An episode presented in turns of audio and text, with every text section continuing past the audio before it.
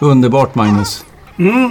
Det har varit fina prutkostdagar. Ja men faktiskt, verkligen. Eh, det är ju alltid det är ju lite chansning och slump om man eh, alltså träffar rätt på våren. Ja, man, det är ju inte så många dagar att spela på. Mm. Nej. Våren börjar med Idrarna och slutar med prutgässen. Mm. Ja, eller kanske, ja precis, eller sluta med vadarna. Men de där, det, där vet jag inte. Jag har ingen tradition att försöka liksom eh, träffa rätt där, alltså eh, slutet på första juniveckan. När jag tror att det också kan gå lite vadare. Men det, det har jag aldrig riktigt gjort. Nej. jag har sett det flera gånger, sådana här kustnäppe-ballongflockar i början av juni. Och typ 10, 8 juni eller något sånt där? Ja, någonstans där i krokarna. Mm. Men det är väl främst kustnäppen så sett? Ja, det är ju det. Ja, ja du har helt rätt. Mm. Så Såg ni Viktor Erikssons bilder men... utifrån båten mellan Öland och Gotland? Ja. Otroligt! Vilken känsla det var i ja, ja. Skitläckra. Ja.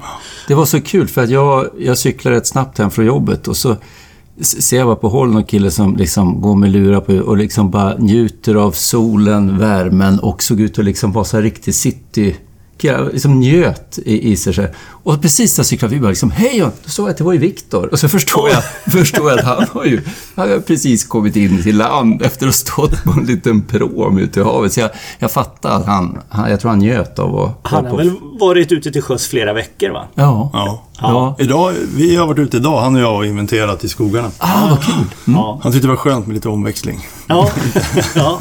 men bilderna var ju fantastiskt ja, läckra med otroligt. labbar och lommar och brällar och eh, vadare och... Fantastiskt. Ja, verkligen. Eh, och prutgäss ja. Ja, ja men eh, det, jag tycker det har varit... Eh, det har varit... Ja, det var ju eh, ett par fina dagar som jag fick vara med om i alla fall. Varav en var ju lite speciell. Det var någon slags lavinsträck. Det var du som förvarnade om det Mats, för att de hade sett första morgontimmarna där i Kåseberga. Mm, Petter Aldén eh, skrev, han, han var nere av en slump tror jag och stod där. Mm. Och hade, han berättade att han hade mm, stått där nere i hamnen och, och liksom lite, han är inte där så ofta och han bor i Uppsala och, och ja, det var en kornsparv som sjöng så han skulle börja titta på den. Sen vände han sig om västerut och han bara, då bara kom den här mattan ungefär. Det var som en... Oj, en vägg med prutgäss. Det var som en sån där Sagan om ringen-film när, vad heter de där uh, figurerna går till anfall liksom. I... ja, ja, ja. Ja, ja, för det var, så, det var ju lite kul där för att du började ju... Telefonen började plinga där kring nästan före 06 där när du började skicka ut det där. Så man visste om det. Och så sen vi... För, jag tror det var ner från Degerhamn? Karl-Erik Sundström som som skickade ut på något band att ja, men nu, nu, nu går det jättemycket i sundet. Och jag var precis på väg till jobbet. Jag tänkte, jag förhandlar med mig själv om en liten flextimme där. Mm. Så att jag satt mig istället i bilen och åkte ut till Färjestads hamn. Och så kom jag dit och det var nästan samma upplevelse för jag tänkte de borde ju komma här för de brukar ändå inte, de som går upp i sundet brukar ändå inte, alla brukar inte gena så att säga. Nej. Och så tog man upp handkikaren, spanade mot Kalmar och liksom icke en gås, svepte ner, inte en gås. Tänkte vad är det här för fiasko? Och så, och så tittade jag ner och så rakt söder mot piren i Bergshamn. Och då är det som, jag blir som en armada som mm. kom med liksom flera lager och plogar och det, var, det sa ju bara pang. Mm. Mm. Så kom det under riktigt, det var ju liksom 20 minuter, så kom det ju flera tusen. Mm. Mm. Sen dog det bara av. Mm. Läckert. Ja, det var läckert. Ja. Sen kan jag bara säga att att stå där, för de kommer jättenära, själva upplevelsemässigt var det jättekul, men du hinner ju knappt eh, titta igenom dem. Alltså det blir om du ska hitta någon någon annan, någon, någon råtta eller negerkast, eller rödhalsad, det är ju mm. inte bra. När de, kommer, de kommer ju för nära i Färjestadens hamn så att man, det, det, det går för fort. Ja. Mm. Först har man dem bara rakt mot sig, sen säger det swish när de passerar mm. och sen är det rumporna man ser på dem.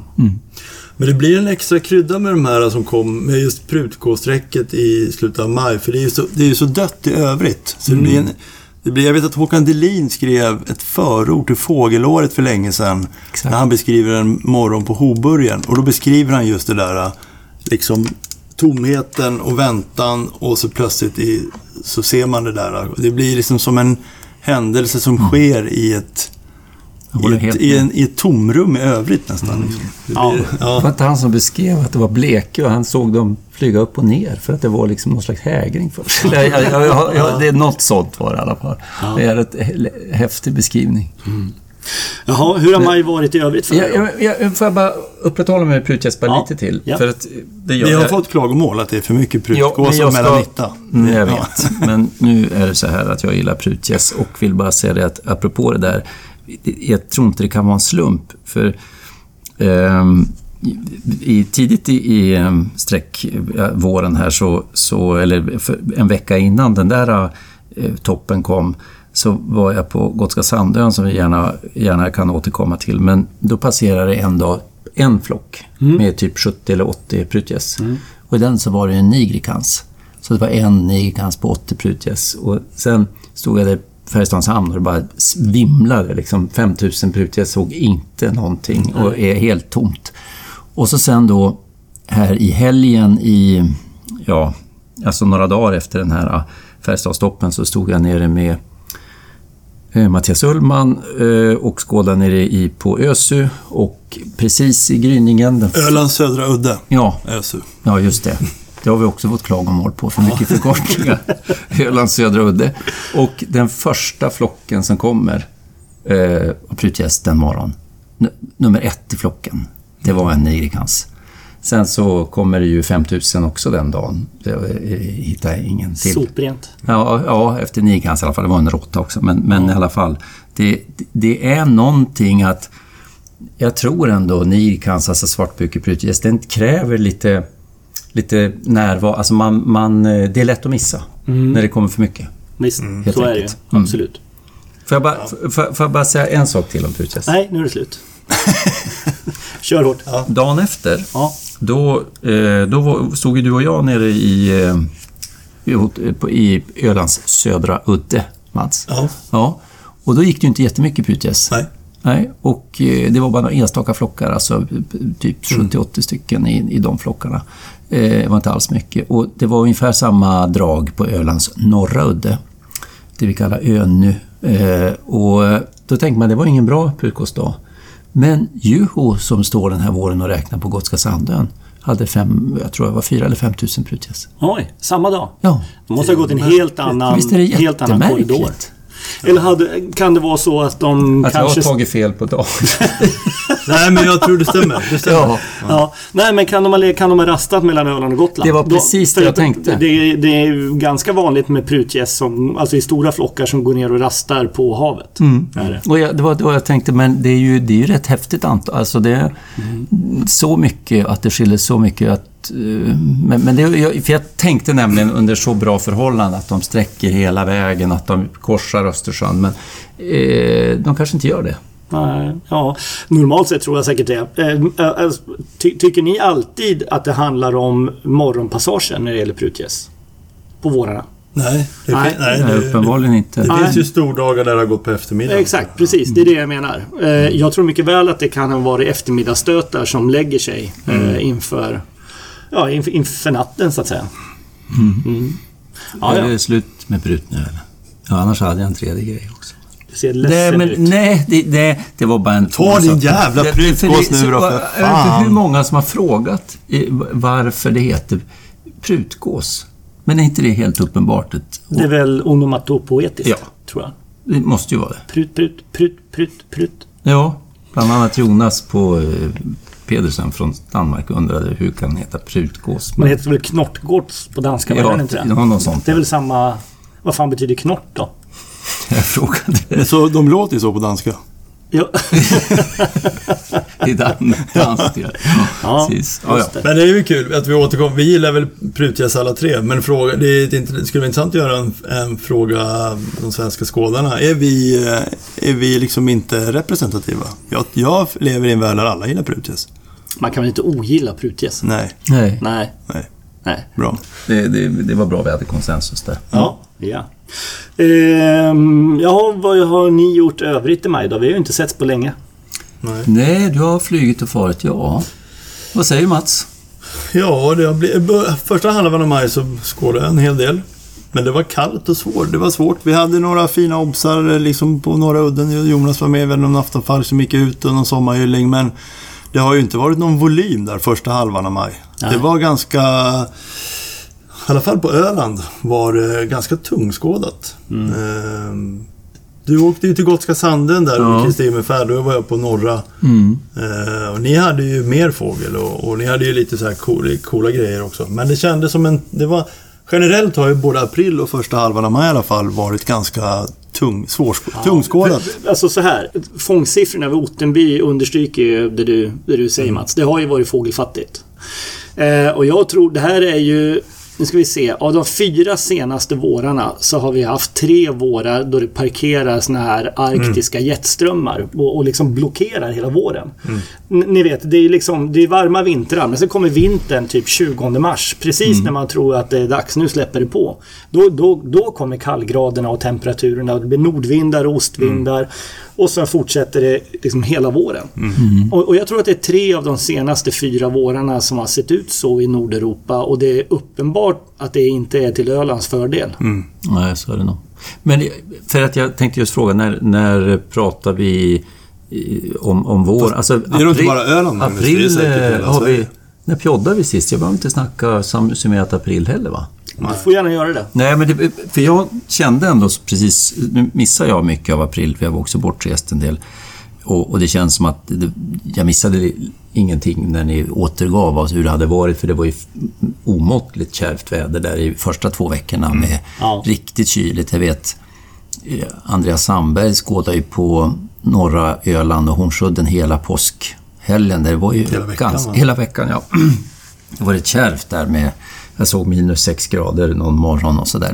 Mm. Det är lite tufft att stå och skåda. Det var väl ejder och, och inte så mycket annat. Men sen kan jag väl ändå tycka... Du, du sa att vi hade lite grann, Mats. Jag måste säga att i... För jag håller egentligen helt med. Det har varit få dagar med något rikligt med fågel och stora nedfall. Man känner att det liksom det bara flödar upp. Så har jag har inte känt en enda dag, inklusive i princip även Gotska Sandö. Det har inte varit något... Jag har missat de stora nedfallsdagarna. Och jag är inte Det har inte säker varit några stora Nej. nedfallsdagar. Ja, jag, ja, precis. Va? Jag tror det har varit mer eller mindre fågel, men det har inte varit några nå större mängder.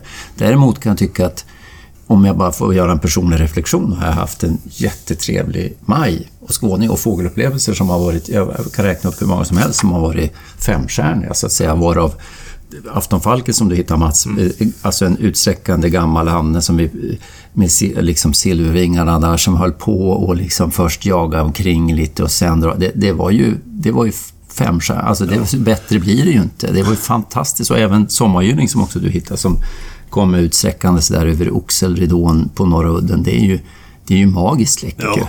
Jo, man har men och så blir så tycker jag varit de andra vårarna också, Magnus, som, har, alltså, som vi ändå definierar som lite magra. Man har ju ändå massa roliga upplevelser. Men det, så att det är ju... Det låter ju lite bortskämt att, att sitta och gnälla på. Men det är ändå, om man nu ska prata kvantitet så är det väl... Jag tror för, för min del betyder de här in, in, vad säger man, inflödesdagarna, nedfallsdagarna, de, betyder, eller de gör rätt mycket för mitt helhetsintryck Mm. för en vår. Och, och går man en, en hel vår utan dem så eh, ja, det känns, det känns annorlunda. Ja, och jag, Det känns fattigt. det gick ju liksom... Ta med 17, vi var inne på mitten av maj. Jag hade liksom inte sett en grå flugsnappare. Vad- Det är lågkonjunkturen. Ja, ja men det, det var verkligen helt avsaknad av inflöde. Ja. Så var det. Eh, Innan vi släpper de aktuella händelser om majskådningen här. Eh, hörde ni, eller såg ni Lasse Denius la upp en inspelning på Orre? Nej. Nej, nej. Är det mest bara imponerad över hur Lars, hans ihärdighet vad gäller inspelningar och kvaliteten som han börjar producera. Den är ju faktiskt makalös. Ja. Och nu var det en liten berättelse om hur man kan med små så här mygg mickar, du vet, som folk har på tröjorna. I, om man fäster några sådana. Det var mycket mer avancerat än så, men jag läste lite snabbt där. Men han hade chansat på, det var någon liten låg tall ute vid någon myr som det här ser väl bra ut. Och så satt några stycken sådana där så det blir lite stereoeffekter. Och det, det var ju verkligen rätt tall för det var ju uppenbarligen ett par orrar som, som landade i den där. Och jag tycker vi kan bara lyssna på den för det är en jävla närvarokänsla i inspelningen. Ja. Ja. Ja,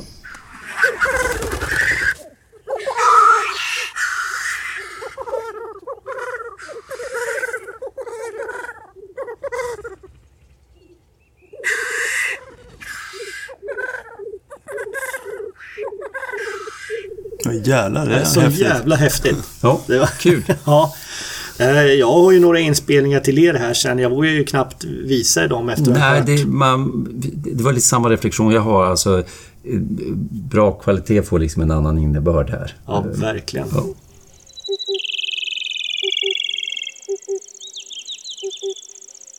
Men eh, Gotska Sandön sa du? Ja, det var faktiskt... eh, Ja, det var just Jag Andreas. är lite nyfiken Ja. på hur man skådar där. Alltså hur går, hur går en... Hur, jag har ju hört det här att man går mycket strandrov, men hur ser en dag ut där? På Gotska sanden?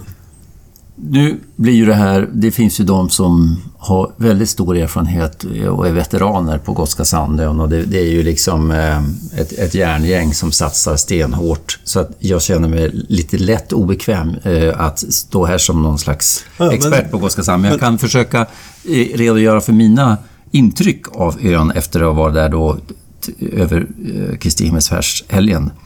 Och jag, alltså re- rent generellt var jag var väl lite nybörjartur eller vad man ska säga, för det var ju en jättefin helg tycker jag. Eh, sen fick jag ju också känna på att det är ju inte fåglar där jämt så att säga. Men eh, en dag som vi la upp den eh, och vi var ju en dryg handfull skådare på ön och att man startar morgon ute på Bredsans udde Och det är nordspetsen eller? Ja, nord-nordväst så att säga är ju i den. Och det är en ganska bred udde som eh, är, är sanddyner så att säga och man går en bit. Och, de som har varit där och skådat under eh, flera år har ju sagt att de här sanddynerna längst ut har förändrats i form och, och uppbyggnad så att nu är det in- inte riktigt lika optimal obsplats där ute. Ja, Man- man läder ute om det blåser. Nej, det är lite just det. Dels är det lite begränsat med lä, måste man säga. Eh, Och så står du en bit från, vad ska jag säga, skogsudden, de sista träden som kommer. Så att du, du är lite långt ifrån täptingarna. Och Man tappar kontakten med Ja, och sen är det då att, att du har mycket ljud om det har, har blåst, framförallt från väster dagen innan, så att vågorna slår in så slås hörseln lite grann ut. Sen på andra sidan har du en rätt ordentlig silthudskoloni som går, alltså de skriker Mm. så att det, det, det är en liten utmaning att höra tättinglock och så här. Va? Men det är inte stämningsfullt med vä- det, jag ska komma, alltså det är extremt stämningsfullt. Det är ändå med den här ut, alltså att det inte är alldeles enkelt, så är det det är ju också på ett vis häftigt att du har, det är liksom intressant 360 grader omkring dig. Alltså titta rakt söderut mot skogskanten. Så, så eh, du vet vissa dagar, de som har varit där mycket, då när det är nedfall, då sitter det liksom törnskator i topparna, det, det är liksom en omsättning på tättningar. Det kommer, som jag upplevde i alla fall, lite grann, det vågor under morgonen. Första morgontimmen händer inte jättemycket, men sen när det var framförallt fredag när jag var där, då var det ju bra med tätting. Så ser man det liksom börja bara koka lite in i grann där i skogen och, så, och så lyfter det. Inte minst rosenfink var ju i luften hela tiden. Lockade hela tiden, en matta av locklätna och rosenfink. Coolt. Ja, och så sen lyfter det då. När jag var där var det mycket ärtsångare, det var lövsångare, det var lite gråflug och, och som på något vis... ehm, eh, och så ser man dem, en del tar ju då höjd. Jag vet, jag följde en rosenfink som, som då gick upp mot vinden. Och det var ju på lite håll, men sen, du vet, den bara laddade rakt uppåt tills jag inte kunde följa den längre i, med 50 gångers förstoring med tub, rakt upp i himlen. Enorm höjd. Och där ser man ju då, när man följer en fågel sådär, så ser man det är ju andra tättingar, det är andra sångarna som är där uppe och så, sen så sticker de ju bara, för de ser väl land på fastlandet därifrån. Och så Men vänta, åt, åt vilket håll menar du att de... Nordväst. Alltså de sticker ju åt Mot, mot Landsort. Sverige? Ja, mot Sverige. Ja, Mm. ja, ja. Okej. Och jag upplever också att det där... Det, det är också en dynamik i, i hela morgonen när det där sker, så att säga. Eh, Jag har aldrig upplevt något liknande eh, förutom, kan jag tycka, på Utklippan. I Blekinge, när man märker under morgonen kommer liksom vågor med oj, nu kommer ärtsångarna under en timme och sen kommer löven. Alltså förstår du? Det, det byts av, det är en omsättning med fåglar. Men sen har man varit på bred och, och så har du ju också bra... Alltså du ser ju sträck, strecket över havet där om man tittar mot väster.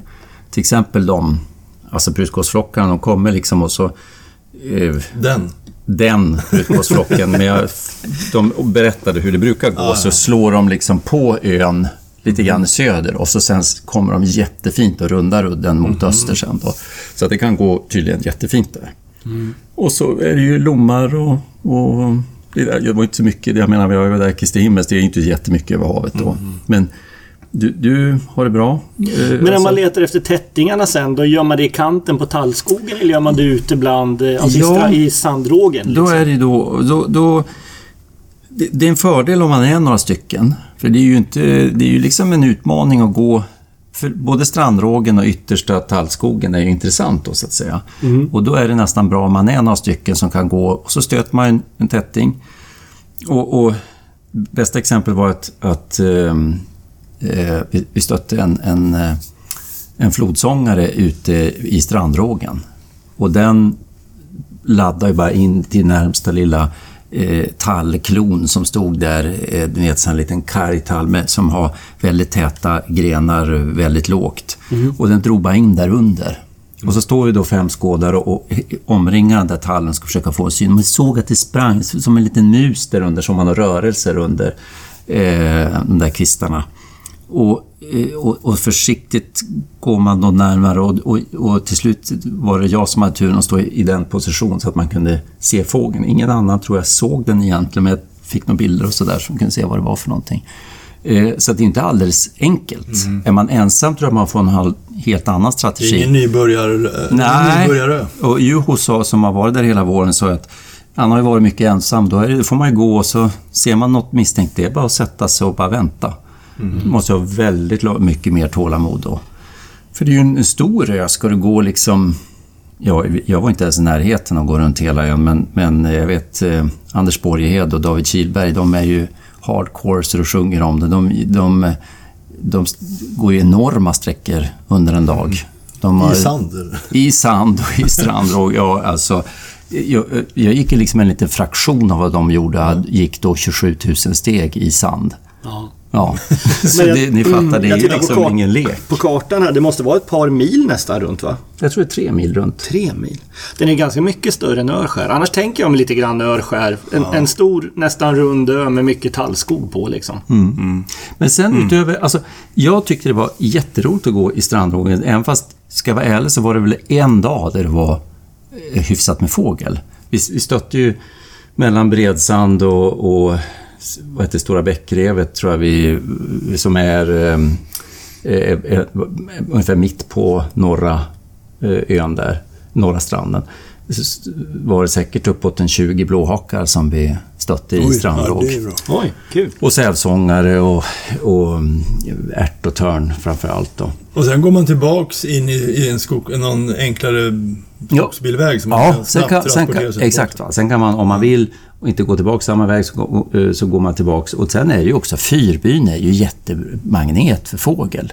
Och det, det berättar ju... Och det är lite lövträd då? Eller? Ja, det är liksom trädgårdar och buskar och, och sådär. Va? Och, eh, så att där är det tydligen kan det ju vissa dagar i början på juni när många är där och skådar så sitter det liksom fullt med ack kärrsång och annat och sjunger där och mm. rosenfink brukar vara vanligt och, och så. Sen är det ju ett par vattenhål. Sen har du den här Eh, ett jättefint område i det här, vad heter det, eh, kapellänget med, det är liksom som en, eh, en, en slotteräng med fina ek, ekar mm -hmm. och enormt vacker alltså. Och det är ett vattenhål där också. Och det är ju också en magnet för fåglar alltså. Mm. Är det där vi har den, den mystiska eken, står det här på, på Google Maps? Nära, ja, ja nära kapellet. Är det där eller? Ja, hela den ängen, hela det området ja, är jättefint. Och i de här täta buskarna i mitten är det ett vattenhål som det kommer ner mycket fågel och, och dricker där. Korsnäbbar och bofinkar och sångare och allting. Mm. Det är folk, alltså...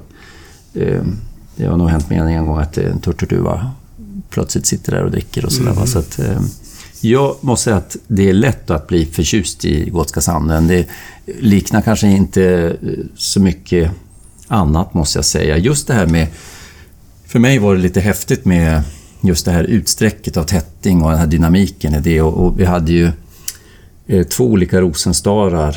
Eh, en, för, först en på, kommer inte ihåg vilken dag det var, men, men eh, som... Eh, och, och, och, den rosenstaren var lite kul för att den kom och så sen så svepte den några gånger förbi Bredsand och så sen gjorde den precis som den Rosfink berättar om. Va? Den, den ställde sig mot vinden och så bara och tog, höjd. tog höjden. bara laddade rakt Oj. upp. Också mm. så här som man följde den så att det hade inte varit en chans att se den med handkikare eller någonting. Den var jättehögt. Och, så vilket sen- håll försvann den då? Ja, rakt mot Landsort. Jaha, Nordväst. ja. Men du, undrar hur högt upp, det här kan man ju räkna ut såklart, men jag undrar hur högt upp de måste gå för att se Landsort, för det ser långt ut här. Det ser ut att vara typ 10 mil. Ja, ja, men jag tror de ser det... Alltså det, ja, den höjd de tog, de ser mycket längre. Alltså det är inget som helst problem. Ah, okej. Nej, okej. nej. Det är jag helt övertygad att de ser fastlandet. Ja, ja. För det var, det var jättehögt. Det måste väl, det finns väl inget ställe i hela landet va, som är mer isolerat? Gör det det? Ja, inte 17. Nej. Men det Ja, men var det- exceptionellt med två olika Rosenstad. Ja, ja, ju- och så, ja visst. Ja, men också vi hade ju... ja, Som jag sa, sträckande Svartbygge Prutgässen sist dagen. Så, så vi hade lämnat, men Juho stod kvar ute på bred sand och så ropade han eh, på eh, walkie-talkien att, att eh, det kom en vitnemarilslom.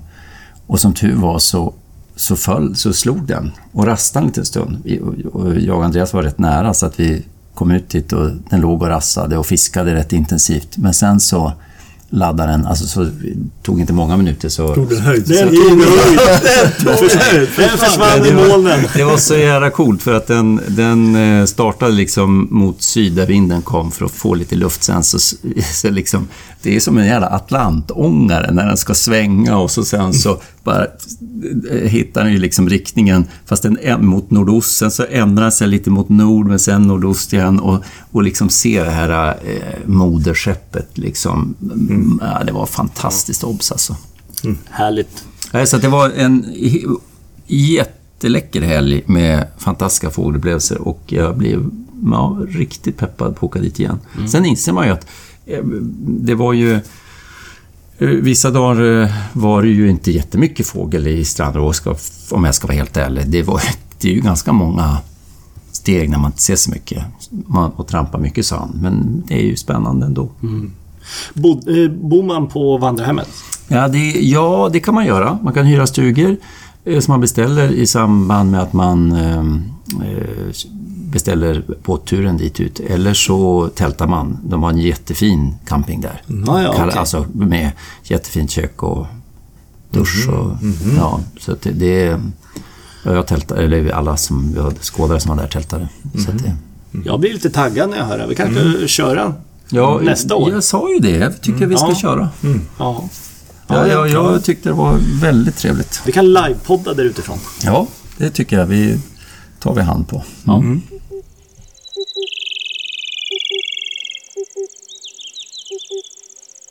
Men du, vilken, eh, vilken skräll från Västerbotten. Ja. Ja, med Niklas och Hökörnen. Ja, det, det är ju inte klokt. Jag, jag måste säga att jag... Niklas Hög... Låter som en sån barnbok. Niklas och Högkvarnen. Har ni läst den? Berätta Jonas sagan om Niklas och Högkvarnen. Ja, jag kan berätta sagan om Niklas och Hökarna faktiskt. För att jag, jag kände mig... Jag fick som ofattbar puls. För eh, jag satt med telefonen som jag gör lite för ofta och så plingade det till. Och så får jag bara, vad är detta? Jag, så- jag läste liksom in en desperation i, i frågan. Och så kom det eh, lite skärm, bilder från en kameraskärm från Niklas. Man såg ju det, alltså, och jag tror precis som Niklas själv, så det första man tänkte var väl på teckningen var ju hökörn. Men det, det kändes konstigt på något vis. Alltså, det- för det första så när man, när man är liksom off guard och, och det, jag frågar ju var och vem. Ja, men jag har sett den precis nu, sa han. Och jag bara, nej men det, det kan ju inte vara. Den gav liksom lite märkligt, proportionellt inte. Alltså det, det såg ut som en vråk på några bilder. Jag tror inte bara det för att det är så... Jo, det lite så är det liksom väl. Och, men jag fick Det liksom inte till näbb med någon. Så, ja, eh, och så sen så, så, ehm, så tittar man ju liksom på direkt googla bilder och, och tänkte men det, det här är ju läskigt. Det, teckningsmässigt är den ju liksom på pricken, den hökaren. Det går ju liksom inte att få det här till något annat. Och så sen när man har in, liksom landat i det här osannolika så, och, och det gick ju rätt snabbt tror jag. Så, så, så Ja, så, så pratade med, med Niklas, han ringde ju där också och, och landade ju själv in i, i vad det var för någonting. Men, men som han var, alltså den miljön han var, det var ju fullständigt sanslöst ju. En varm majkväll i Robertsfors. Ja, han och eh, hans far eh, skulle väl till eh, sommarstugan tror jag och så sen så och brukar de ta ibland en liten en, en väg via liksom skogen. Han sa det är bra för, det är bra för tjäder och ugglor. där. Och så var det liksom en blandning med lite öppet med myrmark och skog och så där. Så, så ser han den här fågeln. Men vi kanske, jag ska inte återberätta det här. Jag gjorde faktiskt så att jag intervjuade Niklas typ 45 minuter efter upptäckten. Ja, vad kul. Ja, kul. Mm. Ska vi lyssna på det? Ja, har han, har han precis hunnit blivit avtänd? Ja, precis. Sen är ju Niklas ett, ett norrländskt han, han eh, låter alltid lugn. Ja. Ja. Tjena Niklas! Eh, får man gratulera? Ja, men stort tack. Ja, Verkligen. det, det här är ju lite nästan svårt att ta in. Du får, för en timme sedan så skickar du en bild till mig och några eh, Umeå-kompisar på en rovfågel och det, det, först så, så fattar jag ingenting för, för att efter några sekund tänker jag men det kan väl ändå inte vara. Få för, för, för höra, vad berätta, vad har du sett och vad hände? Nej, men vi kom... Eh, vi var på väg till stugan så vi tog via en skogsbilväg då, som vi brukar kunna ta ibland, via Gryschen. Och då, vid ett, ja, det är som en stor myr på höger sida av vägen så har det skog då till vänster sida. Och Ja. då kom en stor, lite brunaktig fågel och satte sig ganska långt fram i en tall. Tänkte, vad fan är det där? Ja, Såg det inte rikt- riktigt så bra. Tänkte kanske var en uggla eller något. Men sen kom jag lite närmare. Eh, såg inte, den satt inte så öppet direkt. nej. Men då får den ut mot myren och fick fram kikaren. Och fick in den i kikaren. Såg den ganska rak, den här vingundersidan. Ganska ljus, tecknad. Lite rödbrun. Jag tänkte, vad är detta? Jag fick liksom inga, det klickade ingenstans. nej. Tänkte bivråk. Snurrade lite grann. ja, Ja, Sen stod det stilla. Och sen försvann den här. Jag tänkte ja, men jag måste få upp kameran. Den var ju inpackad där bak i bilen. Bara kasta mig. Ja, Baksätet försökte få fram. Nej, men då var fågeln borta. Så körde jag lite längre fram. Då kom skogen på båda sidor. Det var lite svårt att se. Jag tänkte fan, nu är det kört. ja, Jag har sett något jag inte har någon aning om vad det var för något. Men sen körde vi fram lite grann och då kom den som i en eh, liten glänta. Så då sprang jag ut med kameran och försökte plåta allt vad jag kunde. ja, Men jag hittade som inte skärpan. Jag blev bara förbannad. Men eh, sen kom den bara rakt över skall, ja, nästan rakt över skallen på mig. Ja, Och jag bara matade bilder. Jag tänkte fortfarande, jag har ingen aning vad det här är för något just nu. Alltså du måste liksom bara sätta oss in i, i, i där du står. Är det liksom... Det, det är en myr, sa du, det är en skogsbilväg alltså i, i Ja, det- mellersta Västerbotten, Robertsfors. Hyfsat Ja, nära precis. kusten va? Det är Hyfsat någon... nära kusten. Långt från åkrar och fält Ja, men, och öppna ytor. men jag fattar inte riktigt. Vad, vad, varför körde ni där inne i skogen sa du? Tappade Nej, jag... men vi brukar se lite tjädrar här ibland. Ja, ja, Så ja. vi tänkte, ja men vi, vi kör väl här då. Ja, Det kan vara kul. De brukar ju stå ute vid vägkanterna nu. om man på tjäder och uggle liksom eh, radarn är på, då är liksom inte hökörnsradarn på. Nej, den var verkligen inte på kan man säga. Men sen var det lite svårt där med storleken. Jag fattar liksom, det var ju det var inte direkt att man tänkte örn Nej. faktiskt. Nej. Men den var ju väldigt långvingad liksom. Jag tänkte, vad, kan, är det en bivråk kanske ändå? Mm.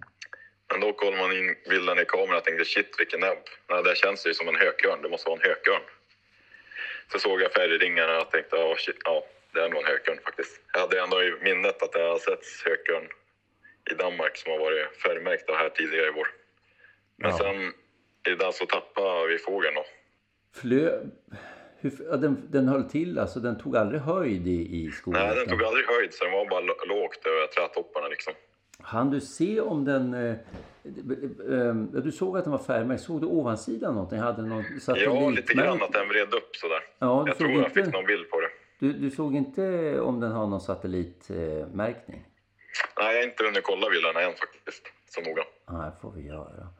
Men du, eh, du inser, första fynd i Sverige. Det, det, och, och om det här nu håller streck och det blir godkänt. Alltså för, för det här är ju så färskt nu. Det här är ju bara en, en timme sedan. Och, och Ja, precis. det, folk håller på att efterforska vad jag förstår ehm, vad det här kan vara för ursprung på den här fågeln. Men, men det lilla jag har, har plockat upp hittills är väl att de, och det kan du kanske mer om Niklas, de, de eh, fåglarna som är sedda på Skagen är väl flera som är märkta i Frankrike tror jag. Ja, så har jag också förstått det. Och jag såg en fågel som jag nu såg var från april, inte i år utan april 2020. Den hade ju en, en ring, en färgmärkning som var väldigt lik din fågel. Alltså, där står det 26 och på din står det 2x. Så det, det ser ju ut att vara liksom samma projekt. Så det, det får väl nästan eh, ja, anta att det är tills vi vet bättre. Ja, precis. Det blir lite spännande nu att efterforska vilken individ det här kan vara då. Ja, precis. Och det är nog många som gör eh, nu. Va? Men det, Ja, jag Ja. blir nog inte först på bollen. Nej, det blir det nog inte. Men du, det här var ju helt fantastiskt Niklas. Det, det, var, det, det är väl som alltid med fåglar, det man, när man minst anar det som man Ja, gör de, verkligen. de det stora upptäckterna. Det är inte när man står och är, är, laddad en, en het dag i oktober och tänkte att nu ska du hoppa framåt. Det är när man absolut har garden nere liksom. Ja, men verkligen. Ja, Det är ju så. Jag hade hittat en dammsnäppa tidigare då, så det var ju en Oj bra dag kan man säga. ja herregud. Ja, men fantastiskt fynd Niklas. Stort eh, grattis och jag hoppas och allt talar väl för att vi ses snart för lite ytterligare fågelskådning här om några dagar. Ja, men absolut. Det ska bli jättetrevligt. Ja, precis. Stort tack. Ja, men det, det, det, det, det är ju kul att det var så färskt inpå. Ja, det är jättekul. Ja. Eh, det är roligt. Sen, som sagt, han, är ju, han har ju sitt norrländska lugn. Ja, Ja. det får man säga. Ja. Det är svårt att avgöra om dammsnäppan eller hökörnen var dagens klo för honom. ja. Det är så jävla roligt. Men du Jonas, du var väl, du var väl i allra högsta grad del, liksom aktig i, eh, i um, ursprungs efterforskningarna här. sen. eh, eh, jag blev väldigt engagerad liksom rent mentalt efter jag fick ju puls av, jag kunde knappt sova på kvällen. Jag googlade helt som besatt efter information och, och det var både spanska och franska sidor här. Jag pratar inte något av språken men med Google Translate och sådär. Men kom inte så mycket längre och jag skickade iväg ett mail till en som eh, jag, såg var eh, stod på en hökörnsartikel eh, som hade skrivit lite grann om, om eh, flyttning och häckning av hökörnar i Frankrike. Och, och, och så. va. Men den som var väl egentligen först att få svar, det var Niklas själv. Som fick svar från ansvarig för märkningen i Frankrike. Eh, och att, som bekräftade att det var mycket riktigt en fransk fågel. Ringmärkt nära Marseille i, i förra året som bounge. Och det var ju jättebra eh, för att i Frankrike har man ju tagit ett ställningstagande att man har ingen utsättning av hökörnar utan alla hökörnar som har märkts och jag kan säga att i princip alla hökörnar är märkta i Frankrike. Ja. Man har har haft, eh, haft ett ganska långt eh, projekt och Men- bevarande projekt. Häckar de i bergen ovanför Rivieran då? Eller var, var Ja, var det kan man säga. Ja, Marseille är ju bra för att det är ju inte så många efter den, den östra medelhavskusten utan koncentrationen är snarast eh, på den västra delen av Frankrikes medelhavskust. så säga. Och det är väl Marseille om jag inte har... eh, Alltså det, det är ju en centralort där. Men, men eh, sen är det ju uppe i bergstrakterna där. Eh, har ganska bra kartor. Det, det, det finns ett, ett eh, ett nummer av Alauda på nätet eh, som kom ut här eh, i 2022. Eh, som är liksom en, ett temanummer om hökörn och, och projekt i Frankrike. Även artiklar från Spanien faktiskt. Eh, som jag har eh, skummat igenom. Det är ju på franska så att man får läsa de engelska abstrakten. Men det är jättemycket intressant information där om, om hökörn. Gil de Bonelli. Precis. Eh, Aigl, eller Aig de Bonelli, ja, jag vet inte hur det uttalas. Jag berättar just.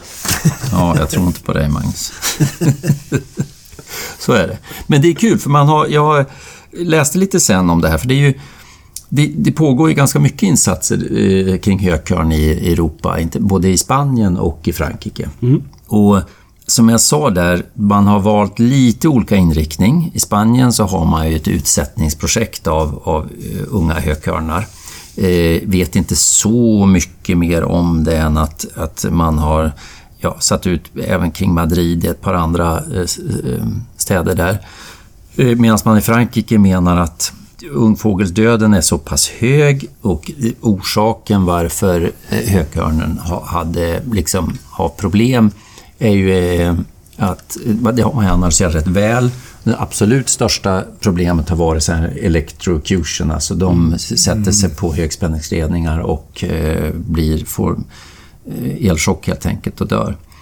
Medan, och man har jobbat jättemycket på den biten. Man har uppmärksammat att bergsklättring, alltså sån här klippklättring, Ja, precis. är konkurrens mellan högkursbiotoper. Det man också har sett att eh, de tidigare drabbades, eh, jag vet inte om det var ungarna som fick en parasitsjukdom som heter trikomonas, men man har då matat eller satt ut duvor, döda duvor med eh, läkemedel, alltså eh, antiparasitmedel som då de käkar upp och, och blir botade så att säga. Ja, okej.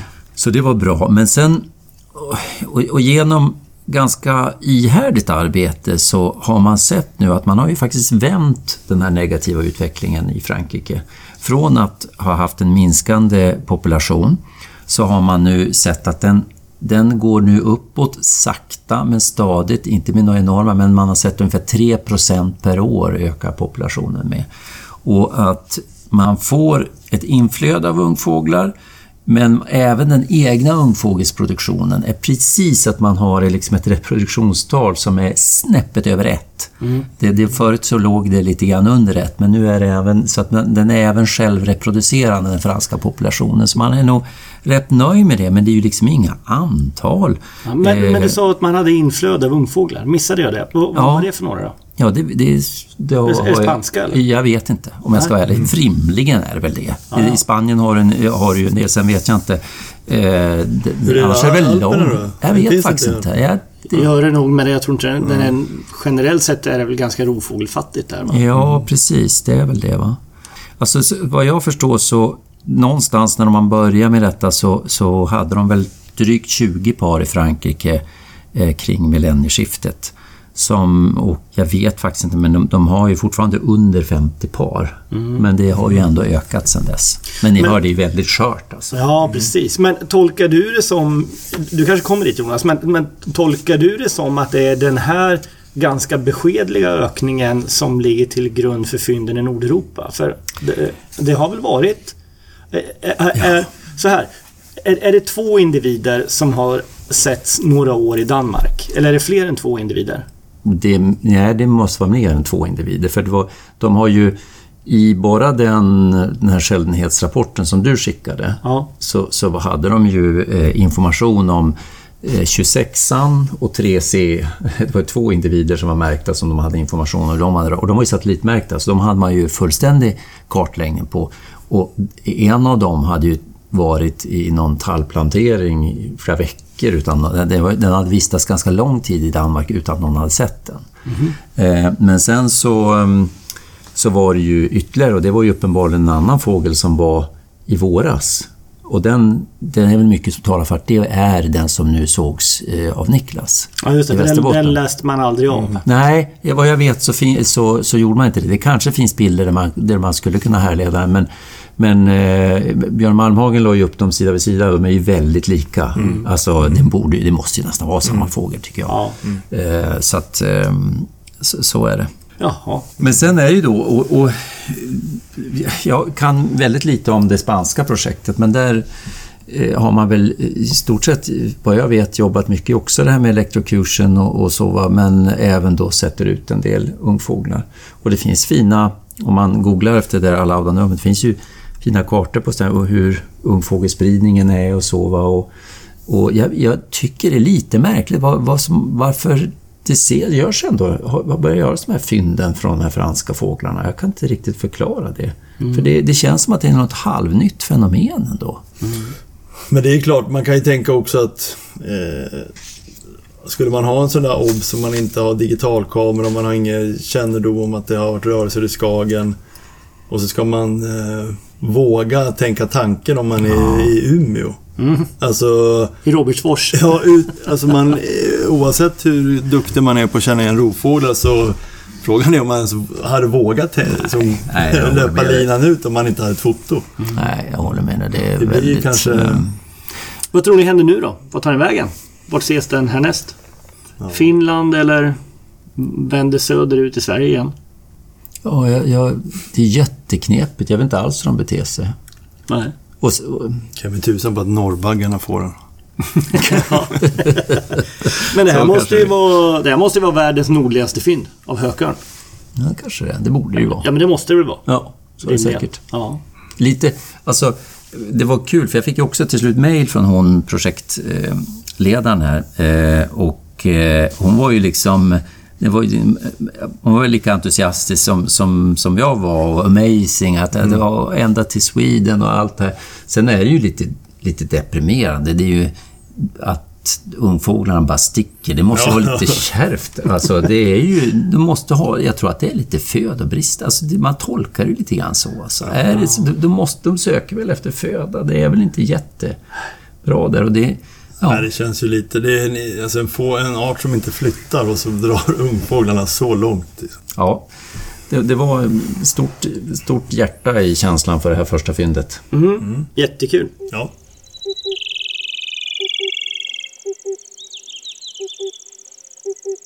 Men du Magnus, du har ju gjort en, eh, en kul resa. Den vill vi höra mer om. Jag ledde ju en resa till ehm, eh, Ohio, Michigan. För Fågelguidning AB och Naturspecialisten. Eh, det var ju en skogssångarfokuserad resa. Ehm, så att det här var knappt två veckor i mitten utav maj. Så jag har ju missat ganska stora delar utav maj här hemma nu då. Men ehm, eh, jag, jag kom tillbaka lite nytaggad och tänd igen på Nordamerika. Det var, det var fantastiskt kul. Var det. Riktigt roligt. Och eh, ja, men jag har lite olika intryck ifrån resan här som jag tänkte eh, dela med mig lite grann utav. Ja, det första tror jag här som jag skulle vilja prata om det är lite grann kring eh, själva fenomenet att släppas ner i en ljudkuliss på en kontinent där du inte riktigt hör hemma. Har, har ni upplevt det nyligen? Ja, nyligen kanske inte men var, du, inte nyligen, men jag har ju varit i Nordamerika via jobbet och, och ja, jag har pratat om många gånger, jag har varit i Alaska flera gånger här.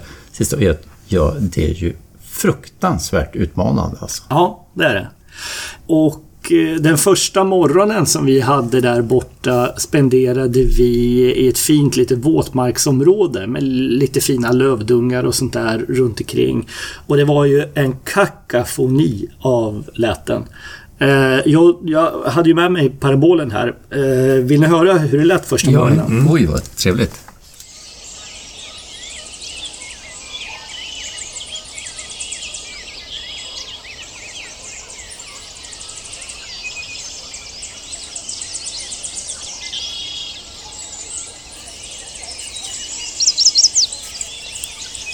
Det är bra tryck i...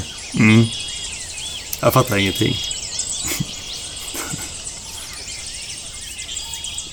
Ja, jädrar du. Kände du igen någon art där? Är det, är det, där, är det en... Är det en sångsparv? Ja, det, det är mycket här. Det är mycket. Jag tyckte jag hörde en gulgumpad sångare. Ja, ja, det vet jag inte. Så, sångsparv var med i alla fall, vet jag. Det var mycket gula skogssångare. Men sen är det ju... det. Sen är det ju, ni vet, rödvingetrupialer och, och eh, f- flera olika sjungande indigosparvar i bakgrunden. Och, eh, ja, det, ja, det, är ju, det är ju lite kaotiskt. Ja, jag kan ju inte en enda arten. Men du, men du, jag kanske går händelserna i förväg här, eh, Magnus, men jag har ju upplevt precis samma sak. Och att jag, jag har ju växlat mellan att tro att min hjärna har, har liksom tappat all plasticitet och inlärningsförmåga, så jag, jag kan bara inte lära mig någonting längre. Till att jag också har hört att det är ett fenomen med nordamerikanska fågelläten. Att de, de är liksom lite yngre i utvecklingen. Och, eh, Alltså, e- evolutionärt sett. Evolutionärt sett är ju- Så att de har inte divergerat på samma Exakt, sätt. och att, Ja, ja. att det därför... Man står ju faktiskt i USA och undrar, är det här en sparv eller sångare? Mm, just det. Och så, ja. det gör man ju inte i, i Palearktis på samma sätt. Nej, nej, det gör man för, inte. för, alltså, jag, jag känner mig ibland totalt borta. Jag vet inte ens vad jag ska börja leta i de här apparna och börja lyssna igenom var, var man är någonstans. Det är lite hopplöst. Ja. Ehm, så bra, då ska jag hjälpa dig alldeles strax faktiskt. Ja, vad bra. Men om man, om man åker till om man åker till USA, kanske framförallt till östra halvan då som här nu. precis som i Sverige. Ska du ut och skåda här, du, du, du gör väl klokt i att liksom plugga på bofink och lövsångare på något sätt. Då kan du ju sortera hälften utav det du hör i alla fall när du är ute i skogarna runt här. Och jag tror att för USAs del, ja, över hela nationen egentligen, så vandringstrast och rödvinge trupial. De, de, de ska man ju ha koll på. Mm. Och är du sen också i den östra halvan utav landet så tror jag att eh, de röda, eller nordlig heter de? Nordlig kardinal. Nordlig kardinal och Carolina Wren. Det är också två stycken arter som är bra att ha i, i bakfickan. För på något sätt kan du sortera bort det här ljuden, för de är dessutom ganska variabla. Med. Eh, så, så kan man sortera bort det så, kan man, eh, så tror jag man har lite lätt, lättare liksom att, att börja ge sig i kast med, med det andra som sjunger. Men jag, jag håller helt med dig och jag har precis samma reflektion som du Jonas har jag ju att, att jag tycker att de är, eh, de är ganska lika. In, inte bara mellan grupperna utan i många fall även inom de olika eh, släkterna eller så är sångerna, de påminner väldigt mycket om varandra. Hade ni någon amerikansk guide med er? Ja, det hade vi. Men eh, han, hans eh, öron hade passerat bäst före-datum. Jaha. Så vi eh, fick jobba eh, själva på det. Sen var det, det ju inte... eh, Vi alla som var med på resan har ju varit runt i USA förut. Mhm. Så, så att liksom en viss grovsortering hade man ju liksom gratis sen tidigare då. Men det jag tänkte visa för er som jag är lite eh, imponerad utöver är eh, Cornells app Merlin. Känner ni till den? Mycket väl. Mycket väl. Inte alls. Nej, Jag har använt den. du har använt den? Flitigt kan jag Ja, säga. även för lätena då. Nej, bara för utseende. Ja, jag har använt den för lätena. Alltså inte att spela in och analysera, men jag, den är ju kanon. Därför den har ju läten med sig. Ja, men då har jag en glad överraskning för dig Jonas.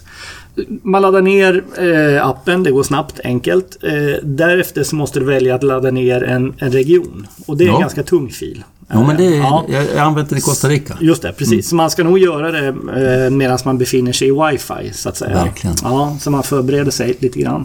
Men det finns en avdelning i den på den första skärmen här. En avdelning som heter Sound ID. Om man klickar på den Sound ID och sen eh, sätter igång mikrofonen så får den ju alltså en löpande... Du får, du, du, du får en, en rullande lätesguide med dig. Eh, ni ser ju sonogrammen som trillar fram här. Det här är ju vi som pratar nu. Men är du ute och går med den här i skog och mark så lyssnar den ju eh, under tiden du går och under tiden du pratar. Och fåglarna som den hör dyker ju upp i en lista här nedanför. Ja, lycka till.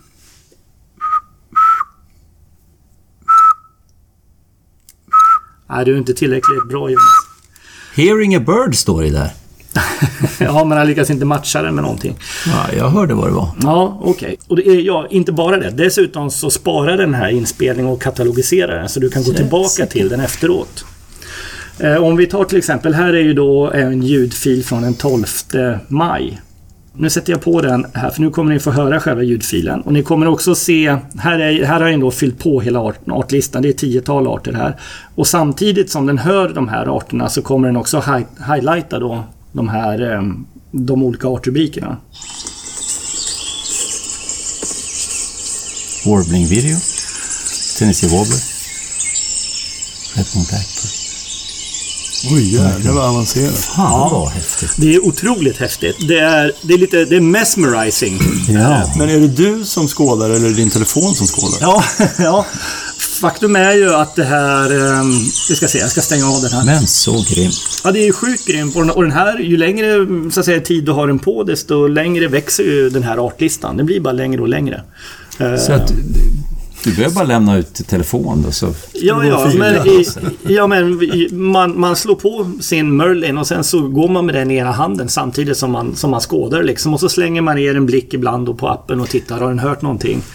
Och jag, jag kan nog, utan att överdriva, så kan jag säga att det måste ha hänt vid minst 10, kanske 15 tillfällen under de här dagarna att det dök upp grejer på appen som vi eh, verkligen ville se, men som vi totalt hade missat. Det kunde varit med, ni vet, sjungande Bay Breasted Warbler och, och eh, ja, men grejer liksom som man, som man inte vill missa helt enkelt. Vad konstigt att det inte finns någonting i Europa då på det här. Det, det här funkar jättebra i Europa. Jag testade den på Jaha. Ottenby senaste dagarna.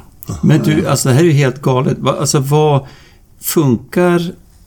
Jag blir ju lite knäckt nu för att... Eh, jag, eh, det här, ja, alltså jag kan ju säga att det senaste eh, utlandsskådningen jag har erfarenhet av, det var ju där jag hade enorma utmaningar med lätena var i Uganda. Ja, men du alltså skulle ju ha kört det här. Uganda. Alltså den ja, i hela ja. världen alltså. Ja, den laddade ju ner från det här biblioteket som jag aldrig lär mig uttala, som eBird är kopplat till. Ja, Ma- Mac... Någonting. Ja. Otroligt. Men eh, nej, det är fantastiskt kul. Och har du nu då stängt av inspelningen som jag har gjort här och din artlista ligger under, under sonogrammet. Då kan, klickar du här på Tennessee Warbler. Eh, nu ska vi se, på pilen bredvid. Så.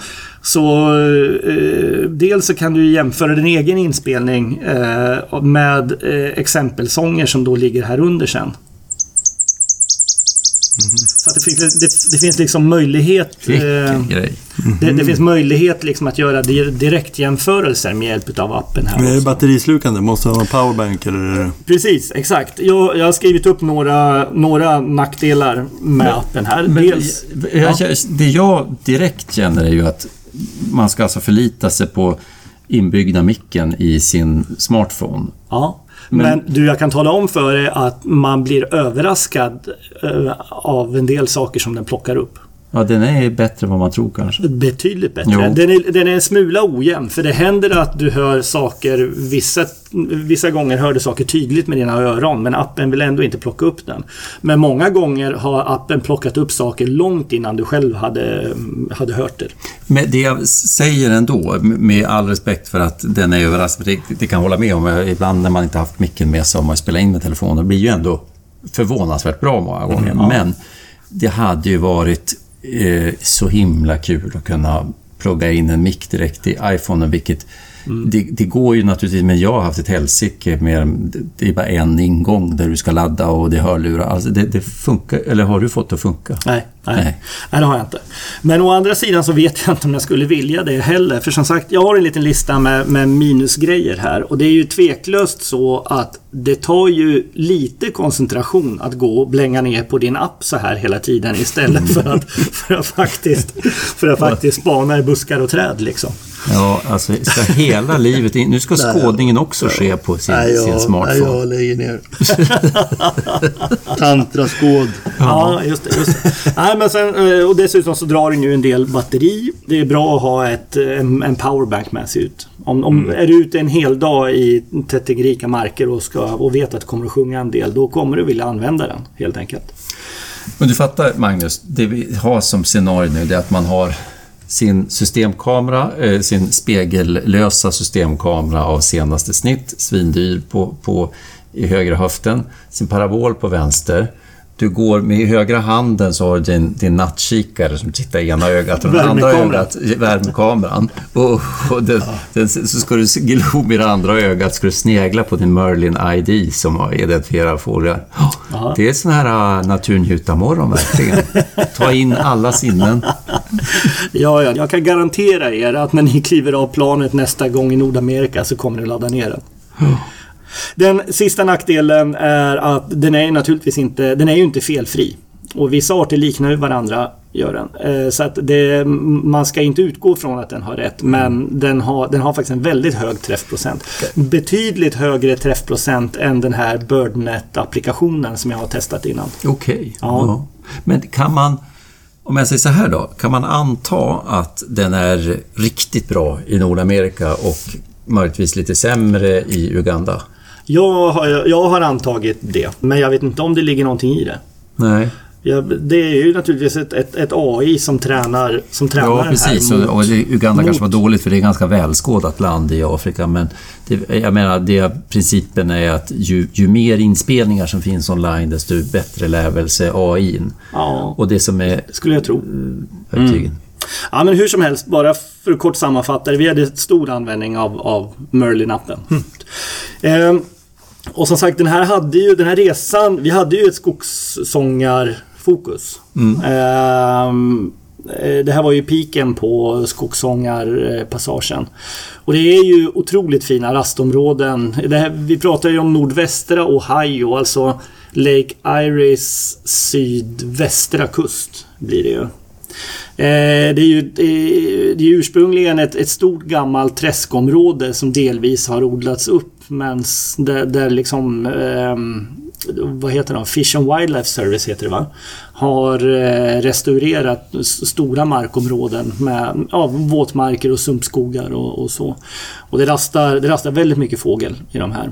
Och eh, ja, vi kom hem med 31 arter skogssångare på, vad hade vi, var det nio dagar i fält eller något sånt tror jag. Jag, jag, jag säger inte mig så mycket hur många skogssångararter har vi. to totalt på i Nordamerika så är det nog säkert ett 50-tal. Eh, Men, är, men många utav dem är knutna till de södra delarna och sen finns det en hel del som är unika för, de- för västra. Alltså väster om Klippiga bergen också. Så att eh, 31 är bra. Det är naturligtvis inte allt men man ser ju aldrig allt. Men de här skogssångarna då, det, de står ju också för en ganska stor del utav den här ljudbilden där uppe. Och, och precis som du säger Jonas så är de ju eh, de är ganska lika varandra, många utav arterna. Verkligen.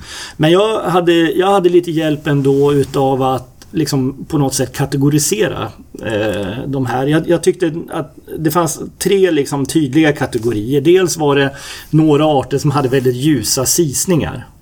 Eh, olika, olika varianter av högfrekventa ljusa sisningar. Till exempel Bay Breasted, Blackburnian, Black and White och amerikansk rödstjärt hörde dit också.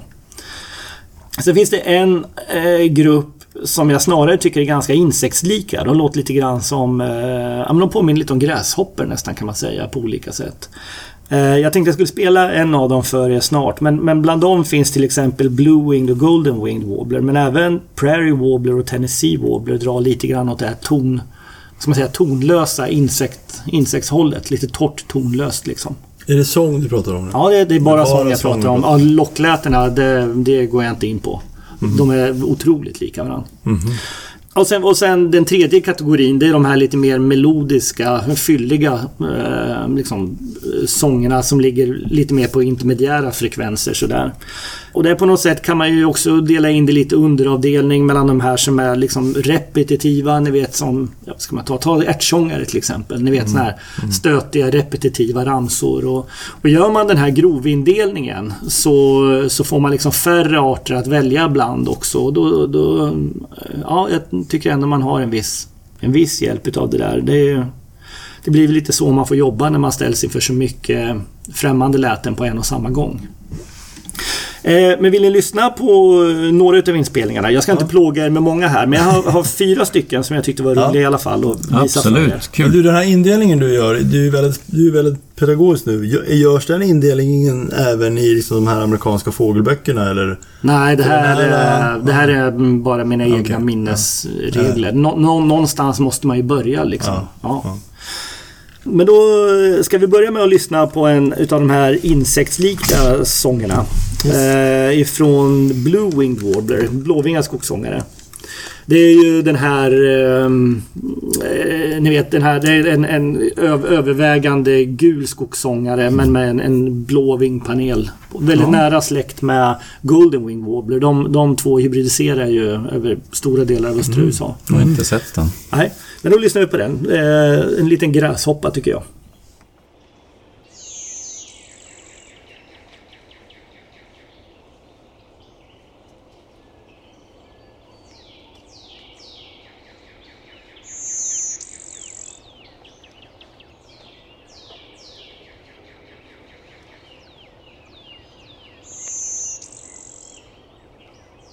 Var ju ändå lite distinkt så att säga med det där riktiga insektsrör och så en liten drill. Mm, precis. Det är liksom en, eh, som en, som en gräshoppa på, på eh, två, två frekvenser. Liksom. Här. Ja, det är, bara, det är bara att lära sig. Ja, ja. Eh, vill ni höra en av eh, de vackrare sångerna som är en ny bekantskap för mig där borta? Känner ni till Field Sparrow? Nej, faktiskt inte. Liten, eh, ljus, eh, osträckad sparv med en eh, väldigt ljust köttfärgad näbb.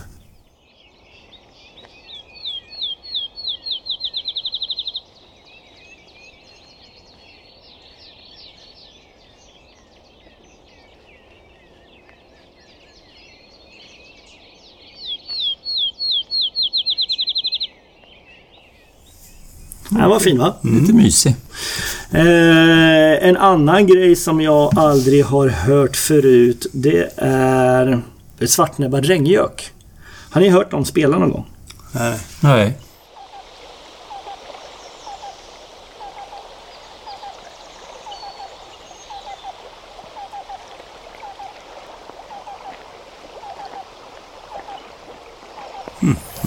Mm.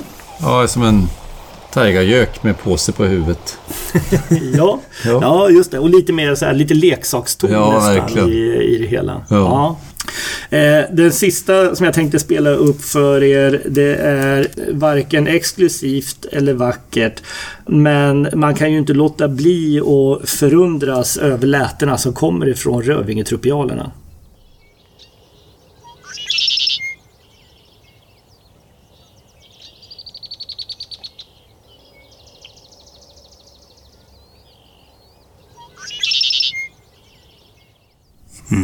Ja, det är inte Ja. vackert. Nej, alltså jag... Nej, jag, jag går inte igång på den där typen av läten. Alltså, Nej. det är som... Och i, I gamla världen, så här glansdare-lät. Alltså, det är bara jobbigt och... Ja, Nej, jag gillar det inte riktigt. Nej. Det finns liksom ingen harmoni i det. Nej, nej, det kan man väl inte säga. Det, det är väl rätt omusikaliskt på sätt och vis. På, på ett vis. eh, Men samtidigt kan jag men tänka måste- mig att de är fantastiska på härmningar säkert. eh, eh, Om du har en... Ja, det vet jag. Ja. Det, ja, det vet jag inte, men, men ja, nej, det, det är någonting mer som, som gör att man bara... Ja, nej, men jag förstår precis vad du menar. Men jag, det är ju någonstans så tycker jag det är lite stämningsfullt. Det är lite, det är lite Nordamerika över det, tycker jag. Ja, kanske. Ja. Ytterligare ett hjälpmedel som vi använder oss av som jag tänkte jag skulle visa för er är Birdcast. Känner ni till den?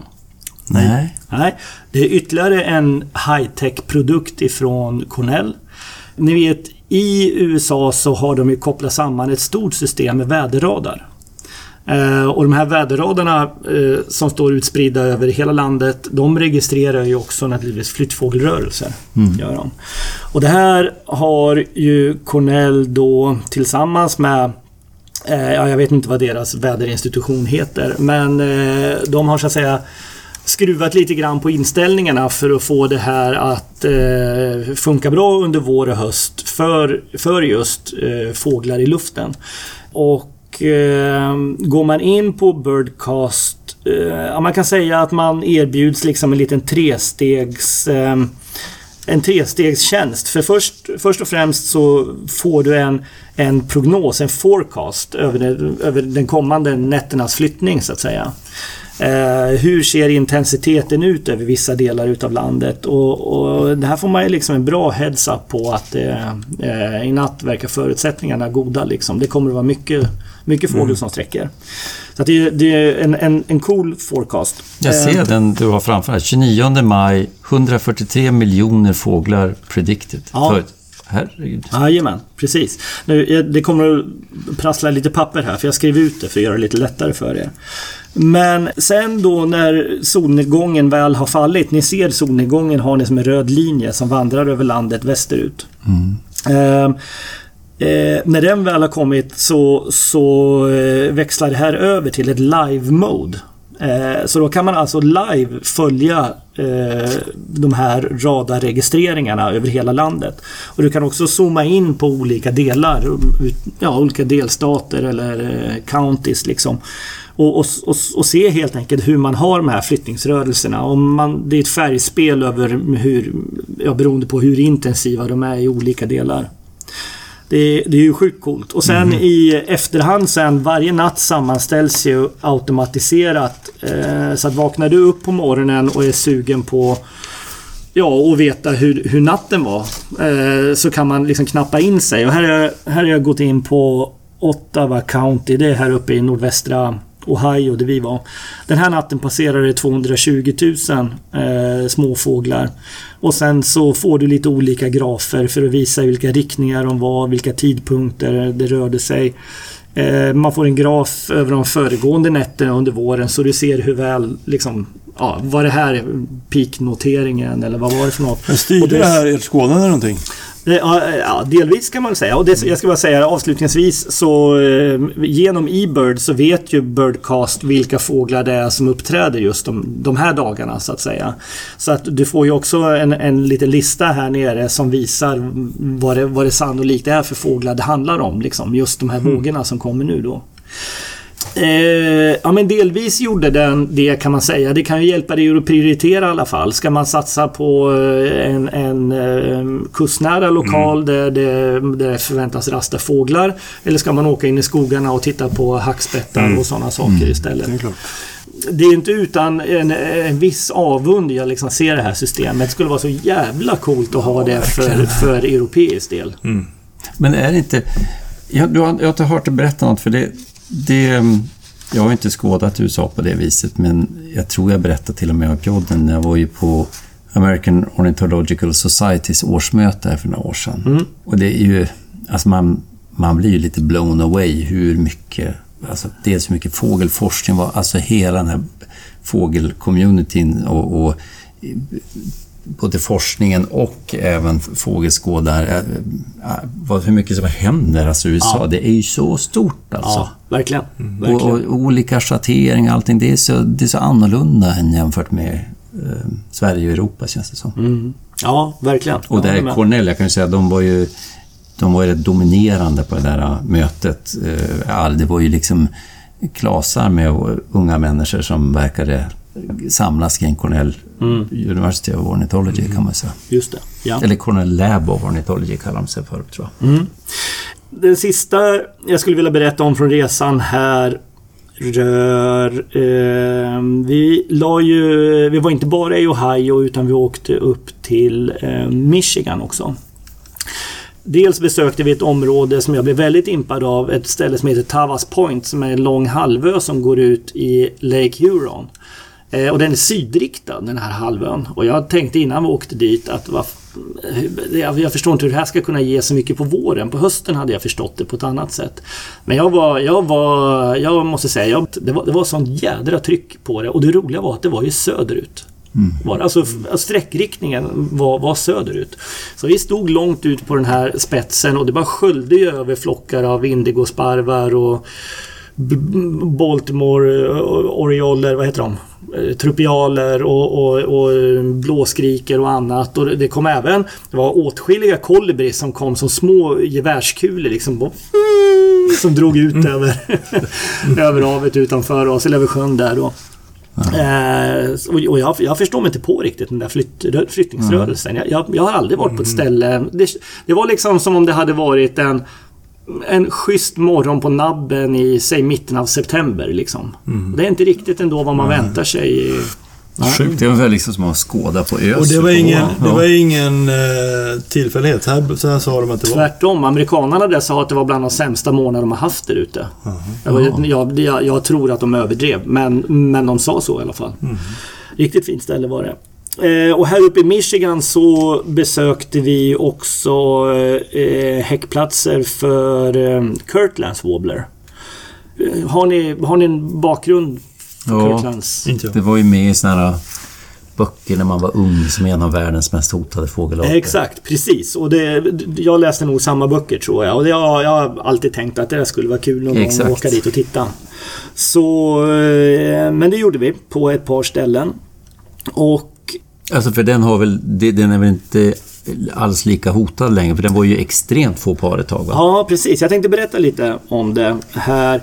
För, eh, det är lite kul med Kirtlands Wobbler för de, de häckar ju enbart i, i väldigt vidsträckta unga bestånd utav jackpine, eller det som på svenska kallas för banksianatall. Men de, de trivs bara i de här tallarna när, medan träden är mellan 5 och 20 år gamla. Och de måste stå på såna här näringsfattiga sandjordar. Så det, den är Oj. otroligt kinkig, eh, Kirtlands Wobbler. Den är otroligt knuten till, till de här Jag fick för mig att, att just den där åldern, det har med att den är beroende av regelbundna skogsbränder. Ja, jo, men det, så är det ju. Eh, alltså historiskt sett så de här habitaten uppstår ju bara efter ett antal år efter skogsbränderna. Mellan 5 och 20 år efter skogsbränder så har man liksom rätt stadium i tillväxten då utav de här banksiana tallarna. Och med största sannolikhet så har ju den här arten har ju aldrig varit vanlig eh, på grund av det här då. Och idag så finns i princip all lämplig eh, häckmiljö finns inom 23 områden som är specifikt skapade för Kirtlands Wobbler. Eh, det är, och det är ungefär 90 000 hektar det handlar om sammanlagt. Men eh, på de här 90 000 hektaren då, de, de är ju olikåldriga. Det är 90 000 hektar, 23 områden som ingår i den här vad ska man säga, den här rotationen på mm. Kirtlands Wobbler-habitat. Och för att liksom få en, en, ekonomi i det här så, så skördar man dem, alltså man, man avverkar var 50 år. Så att en del utav Kirtlands-habitaten innehåller inga Kirtlands Wobbler för träden är för stora och gamla där. Men den är ändå med i den här mm. stora 50-årssnurran om man säger så. Då. Och sångarna eh, de flyttar in i, det här, i de här tallområdena när tallarna når ungefär 1,7 meters höjd. Ungefär 1,7? Ja, ungefär 1,7 meters höjd, precis. Populationen av de här fåglarna är som tätast när träden är 8 till 15 år gamla och sen så avtar antalen snabbt när träden närmar sig 5 meter. Då flyttar de ut ifrån de här skogarna. Då, då drar de vidare till någon annanstans. Eh, du, alltså, har, har den här fågeln någonsin varit jättevanlig? Nej, det, Nej. det är just det. Nej. Och sen övervintrar de nere på Bahamas, enbart på Bahamas. Mm -hmm. jag, jag, tror evolutionärt så tror man nog att det är från Karibien de här har, eh, mm. de här har, har utvecklats. Ja, precis. 1987 var populationen som, som sämst ute. Då fanns det 167 sjungande hannar kvar i hela världen. Men eh, det var ungefär då man satte igång med de här åtgärderna också. Det är väldigt effektiva åtgärder. Mm. Eh, och 2012 hittade jag en inventering. Då hade man 2090 sjungande hannar. Uh, och nu, den har tydligen hållit sig ganska stabilt kring eller strax över 2000 hannar då, populationen. Mm. Och det är ju i Michigan och sen finns det några par Eh, på några områden inne i Wisconsin. Och sen så ganska nyligen nu så har de första paren dykt upp inne i södra Ontario då i Kanada. Mm. Det är ändå häftigt att de hittar nya områden. Är så få, men att det ändå är några som är och scoutar efter nytt. Ja, Precis, precis. Men man, jag måste säga det är ändå en lite bestående intryck både vad det gäller den här skötseln och det är samma sak vad det gäller Golden Wing Wobbler som också är ganska illa ute i Nordamerika och den mm. har ju också ganska habitatspecifik så att säga. Eh, men US Fish and Wildlife Service tillsammans med en del lokala organisationer de jobbar ju de jobbar så jävla ändamålsenligt och hårt eh, för liksom, de, här, de här specifika habitaten. Mm. Det gällde både våtmarkerna i Ohio såväl som de här skogarna uppe i Michigan. Och det är inte utan att man blir lite imponerad. Men jag, jag är precis samma intryck efter att ha varit i sydstaterna där och tittat på de här övervintringsområdena för, för änder. Ja. För simänder. Det är ja. något sanslöst ja. alltså. Där ja. vi södra Texas, Anahuac och så går in i Louisiana det, alltså det är sådana arealer som, som är liksom helt styrda utifrån att få upp, eh, alltså att ha bra liksom vattennivåer, de lägger ut ris, alltså odla för, för. Det är ju, Precis. Och på ett vis, där har ju också ett, ett stort jaktintresse mm, mm. som ja. driver det här och pumpar in pengar. Ja, men det må väl vara hänt då? Ja, eh, och det är, där går det ju på något vis hand i hand. Jag, jag, när man pratar med folk där de ser liksom inte det eh, intressekonflikten som vi ju ganska ofta kan vi tycka ha i Sverige. Men ja. det, det upplevde jag inte lika hårt där. Nej. Men det är ju otroligt, om man ser de resurser som till exempel eh, Anahuac Wildlife Refuge verkar ha. Bara ja. med liksom faciliteterna. Det, det, det, finns ju, det går inte att jämföra med. Nej, det var, det var kul att se. Väldigt roligt. Ja, det, mm, mm, roligt att höra. Mm.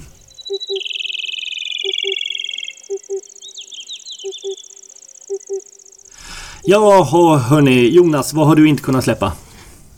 Ja, jag, har väl ingen sån där jättegrej, men jag har en reflektion i alla fall. Mm. Och det är väl en, en blandning av eh, avundsjuka och beundran och förvåning. Eh, jag nämnde eh, Gotska Sandön och att Juho Könönen har stått där och spanat i år. Han har ju haft en sån här undersökning för vindkraft tror jag. Mm. Men ja, du vet ju den här Pjodden och vi har ju inte bara ett litet hjärta för uh, prutgäss utan även för melanitter och man har ju själv lagt ner rätt mycket tid på detta och tycker jag nog harvat igenom x antal tiotusentals sjöårar vid det här laget och det har ju blivit en del skoj men har ni sett Juhos lista för den här våren? Det är fullständigt sanslöst. Jag vet inte om jag vill höra.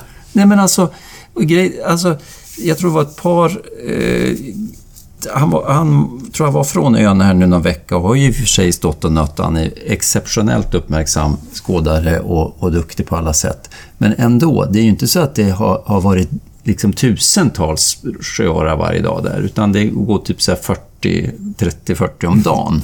och i det flödet så har han nu, häromdagen var det en amerikansk sjöorre och förmodligen samma dag en, en civilsk knölsvärta, men det blev lite mycket för att passera en vit islom samtidigt som han skulle dokumenteras. Han, han, det blev lite för dålig dokumentation, men det lät ju verkligen som att det var en sån. Mm. Och eh, någon dag innan vi kom ut så var det ju en hona vitnackad svärta som passerade och innan dess var det en hanne vitnackad svärta några dagar innan. Eller ja, det kanske var mer än några dagar innan, men det var inte många, mm. lång tid innan. Och så var det ju en eh, en, eh, förmodligen en hona knölsvärta också. Han har ju, väl, han har ju hyfsade bilder på, mm. på allting. Detta i ett flöde på, ja du vet, några små enstaka, du vet sådana 2K sjöorreflockar som, som flyger omkring där ute. Det är ju liksom... Han, har ju, han är ju något annat universum än vad jag skådar kan man säga. Ja. ja. Mats? Ja, men jag har den här, en, en, ett foto som jag undrar om ni har sett. Känner ni igen det här fotot? Oj, nej. Är det en, en, eh, det är en streptopelia? Mm. Är det en hybrid? Vad tror ni att det här är?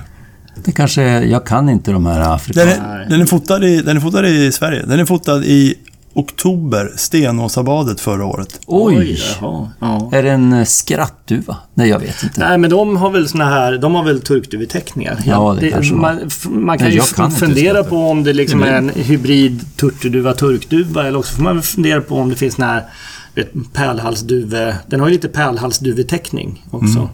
Ja, jag tror ju att det är en hybrid. Alltså turtur och turk. No. Mm. Men eh, den är, det är som jag tycker, är, det är fågeln i sig är intressant. Eh, men det, det, har inte blivit någon diskussion kring den. Den, ja, är, den är faktiskt, den ja, men den är faktiskt kommenterad också på Artportalen. Det är en person... Den här är fotad av Eilert Abrahamsson i eh, Campingdungen Stenåsa 18 oktober förra året. Och Viktor Björkert har kommenterat den mm. för sju månader sedan. Men sen har det inte blivit någon... Jag tycker det här är superintresspännande. Men det har inte blivit någon diskussion. Och min andra spaning, först är det här intressant, men min andra spaning är att har Artportalen liksom tappat lite? Eller varför har inte, varför har inte man hakat på? Är det det, tar Facebook över diskussioner av arter? Du, det tror jag absolut så, så, så är det ju. Ja. Sen kan det ju vara också så att nu har vi ju avhandlat prut, prutgäss, vi har avhandlat eh, melanitter som mm. vi tror att alla andra är intresserade av. Men mm. nu är vi inne på nummer tre, hybrider. som vi har en återkommande förkärlek att prata om. Och jag, tro, och jag tror inte att alla är, går nej. igång på hybrider. Okay. Nej, nej. Ja. Men, men, för att svara på din grundfråga Mats. jag, jag, tror, jag, tror, jag tror absolut att det är så att, att sociala medier har tagit över en ganska stor del utav den diskussionen som tidigare skedde på på mm. Artportalen. Mm. Jag, jag har ju missat det också, för jag är slarvig. Det var ju Douglas Gustafsson som uppmärksammade mig på den här. Ja, ah, kul. Aha.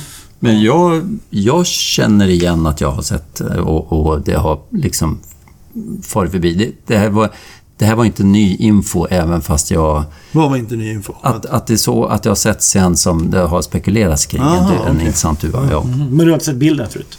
Jag tycker jag har en, en igenkänning men... Eh, du tyckte inte det var intressant? Du, släppte, du, du passerar filtret. Exakt. Du tänkte det här ja. är inte Mats intresserad av. Men, men vet du, det har, men Mats, det har faktiskt om du är inne på det spåret, det har ju legat en sån här hybrid stjärtan gräsand här i Kalmar, eh, i, ja, det, inne i centralkalmar hela liksom- vintern om, det, du, om du är på det humöret. Ankhybriden är man ju känd tidigare, men det här tycker jag hade varit ganska... Ja, det är en liten skräll. Att, om ja, det nu är, mm. tycker, eller, tycker, jag håller med. Men vi, vi, släpper det. Vi släpper det. um, Skräll. ja. Själv eh, så har jag ytterligare en liten en kort reflektion bara ifrån eh, USA. Och det gällde Det glömde jag nämna förresten. Vi var ju där under The Biggest Week in Birding. Känner ni till det? Nej. Nej. Det är ju alltså en fågelfestival. Eh, Nordamerikas största fågelfestival som hålls här uppe i nordvästra Ohio i maj varje år på grund av Skogsångarpassagen. På en dryg veckas tid. De kör lördag till söndag. Nio dagar blir det va? Eh, de har drygt 90 000 besökare. Eh, och det var ju naturligtvis fullt med folk när, på olika ställen när vi var där. Det är ett ganska stort område där olika lokaler ingår som festivalområde. Det är säkert ja, det är kanske 10 mil från öster till väster. Liksom. Det är flera olika lokaler är med på det här. Och restauranger, inne på restaurangerna är det ju proppfullt med fågelskådare. Det här, är, det här är ju en stor grej för den lokala ekonomin. Det är det. Ehm, eh, men det som slog mig under eh, vårt besök här under den här festivalveckan var hur utbredd fågelskådning är bland Amish-befolkningen. Amish-befolkningen eh, i de här delarna. Eh, Jag skulle gissa att vi, vi såg ju säkert någonstans mellan 100 och 200 Amish-skådare liksom under de här veckorna. Och det är ju... eh, Ja, det var, jag hade inte riktigt väntat med det. Nej, men kul Ja. att... eh, Ser lite tagen ut. Ja. Nej, men någonstans så tycker jag det är kul att fåglar förenar och att fågelskådningen sprids i breda lager om man säger så. håller med. Hörni, nu tror jag vi rundar det här för ikväll. Det gör vi. Ja. På Ja. återhörande. Hej!